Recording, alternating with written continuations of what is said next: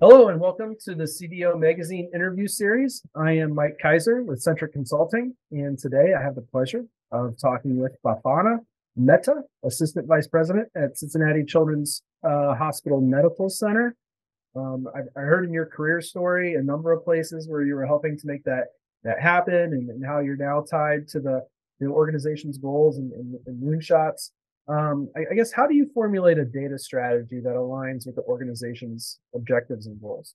When I think about data strategy, I actually think about two two roadmaps essentially. So one is really that's focused more on uh, capabilities and infrastructure that is probably a little bit more enduring, right? And then the other is what initiatives, what projects are we working on? And those are interconnected and they should feed each other inform each other. But i think it's important to treat them separately in a way that we can make progress on both of them. So like for example you know when i think about my infrastructure and capabilities roadmap i'm thinking about people process technology and data right? And and and and really when i say people you know or maybe let's start with technology because that's easy right? So technology you know what's the technology stack that we're going to be using? Are we going to be using on prem cloud? What what is the what are the what is the tooling but when I shift to people right there after that, it's about how are people going to leverage this, right? What is the org structure or what are the, the, the structure that we need so that we can leverage that technology that we're implementing appropriately? What are the skill set that, that we need? When I talk about process, you know, how, how are we going to maintain, support, add, update, right? All that kind of process. And then data, which is the fourth pillar, right? When you think about data strategy, is around how are we educating people about the data? How do we know, you know, what are the attributes of data? What are the data elements? So how are we increasing the data literacy of the of the organization in general? So that's sort of from a capability perspective, you know, that's how I think about it. And honestly, when I look at our you know pursuing our potential together goals mm-hmm. the, the underlying data strategy that we have there is bucketed in very similar pillars where we are focused on you know creating more of the uh, infrastructure. We're looking at implementing or working to implement uh, a data fabric and a data mesh architecture with you know uh, a focus on ai and ml and we're using that at scale. Then our, our third pillar talks about you know data literacy and, and the governance and processes. And our fourth pillar is more around uh, really modernization of our tools. So like everyone else we're on a journey to modernize to the cloud and then when I think about our interconnected roadmap as to what that infrastructure is going to unlock, what kind of capabilities it's unlocking, you know, some of the uh, some of the projects that it's we're working on our our command center. So our COO recently declared, or last year declared, access is our wildly important goal. So we have this saying, access is our wig, which really means that, you know, we want kids to come to us, right? We we have, it's hard to get appointments at Cincinnati Children. So that's one of the big areas that we're solving. So that is uh, the work that we're doing from a data perspective is aligned, the projects are aligned to that goal.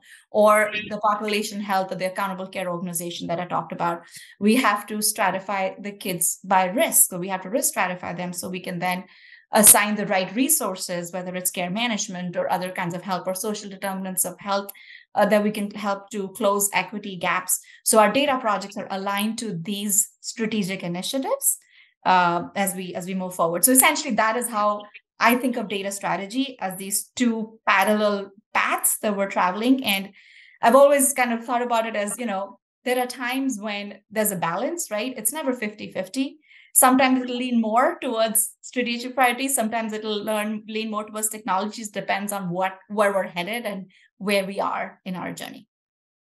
And it makes a whole lot of sense being able to balance both sides of that.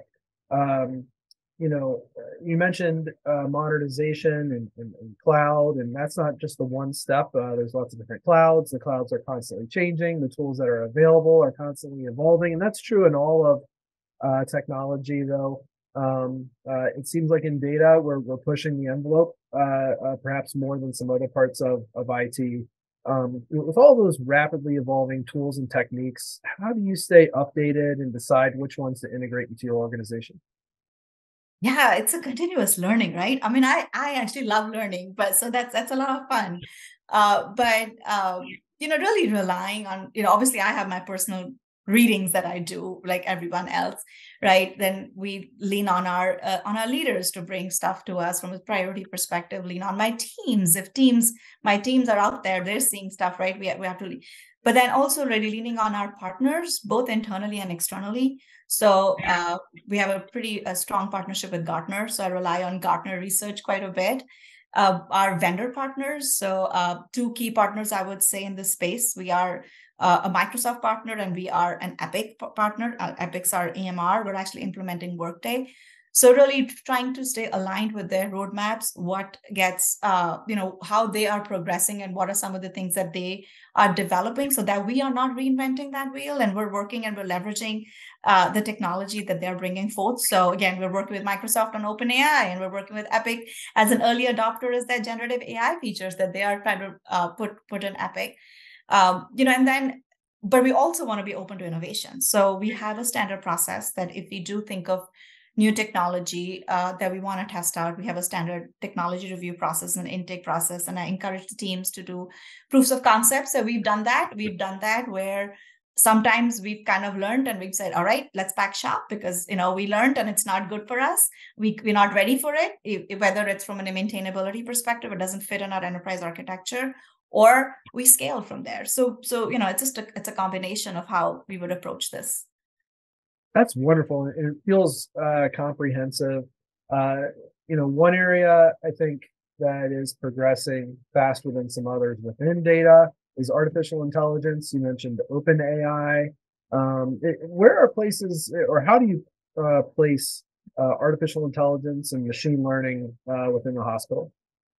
Oh, what a great question! I think I'm super excited for this, uh, uh, you know, opportunity to share because I think healthcare is at uh, such a transformational place. And with AI, it seems like the technology is finally there that it can actually help to innovate and transform the way we deliver care.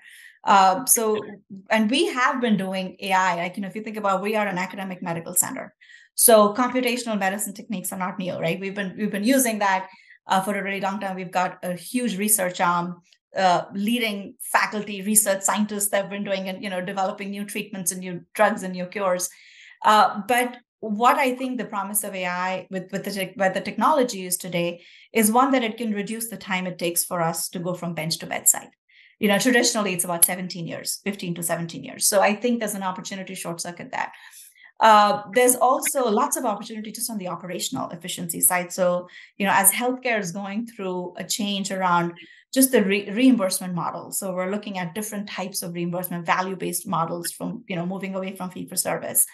We're looking at uh, you know we're seeing clinician burnout, we're seeing staff shortages.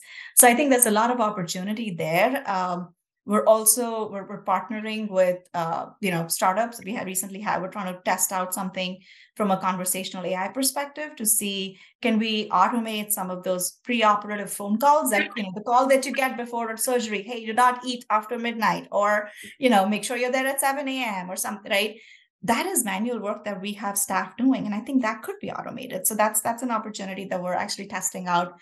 Uh, we have ways of collecting risk assessments uh, that we make calls to to our patients and then you know trying to get information uh, automating that through through ai uh, generative ai thinking about um, the content that we can tra- uh, create from either from a patient education staff education uh, you know you we just saw copilot being you know going ga last you know early this month.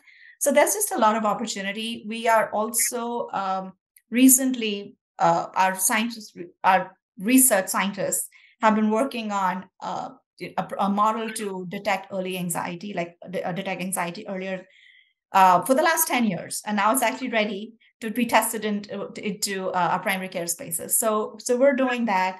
Uh, we're testing out some risk stratification models. So there's just a lot of opportunity in uh, both di- digital interventions as patient facing as well as clinician productivity. And I think one thing I would add to that, one of the challenges as a pediatric organization, that because when I talk about these things, a lot of times it's like there are models already available, but they're not tested on pediatrics. So that is a challenge. And kids are not little adults. So anything we get, we have to go through a process, right, to, to test it. And then with that, uh, we want to make sure we're doing it safely, ethically, responsibly. So we've actually put processes in place. We have an AI governance council, we have an AI governance framework uh, that we're testing out and making sure that uh, as we're deploying these models or we're buying technology that has embedded AI in it, that we're taking it uh, appropriate to the appropriate channels and the appropriate processes. I love when I get a chance to work in healthcare organizations that um, uh, there is an idea of, of, the scientific method that's rooted in people, that there is this idea of experimentation, uh, and, and that uh, bringing new technology forward when uh, um, we expect to learn as we're going as well. Uh, that you find an audience that's perhaps more receptive of that, as long as it's done safely, uh, just like you said, um, and that, that, we're keeping the, that that patient um, front and center. Thank you, Bhavna Mehta, for joining me today. And for anyone listening, please visit cdomagazine.tech for additional interviews. Thank you, Mike. Special.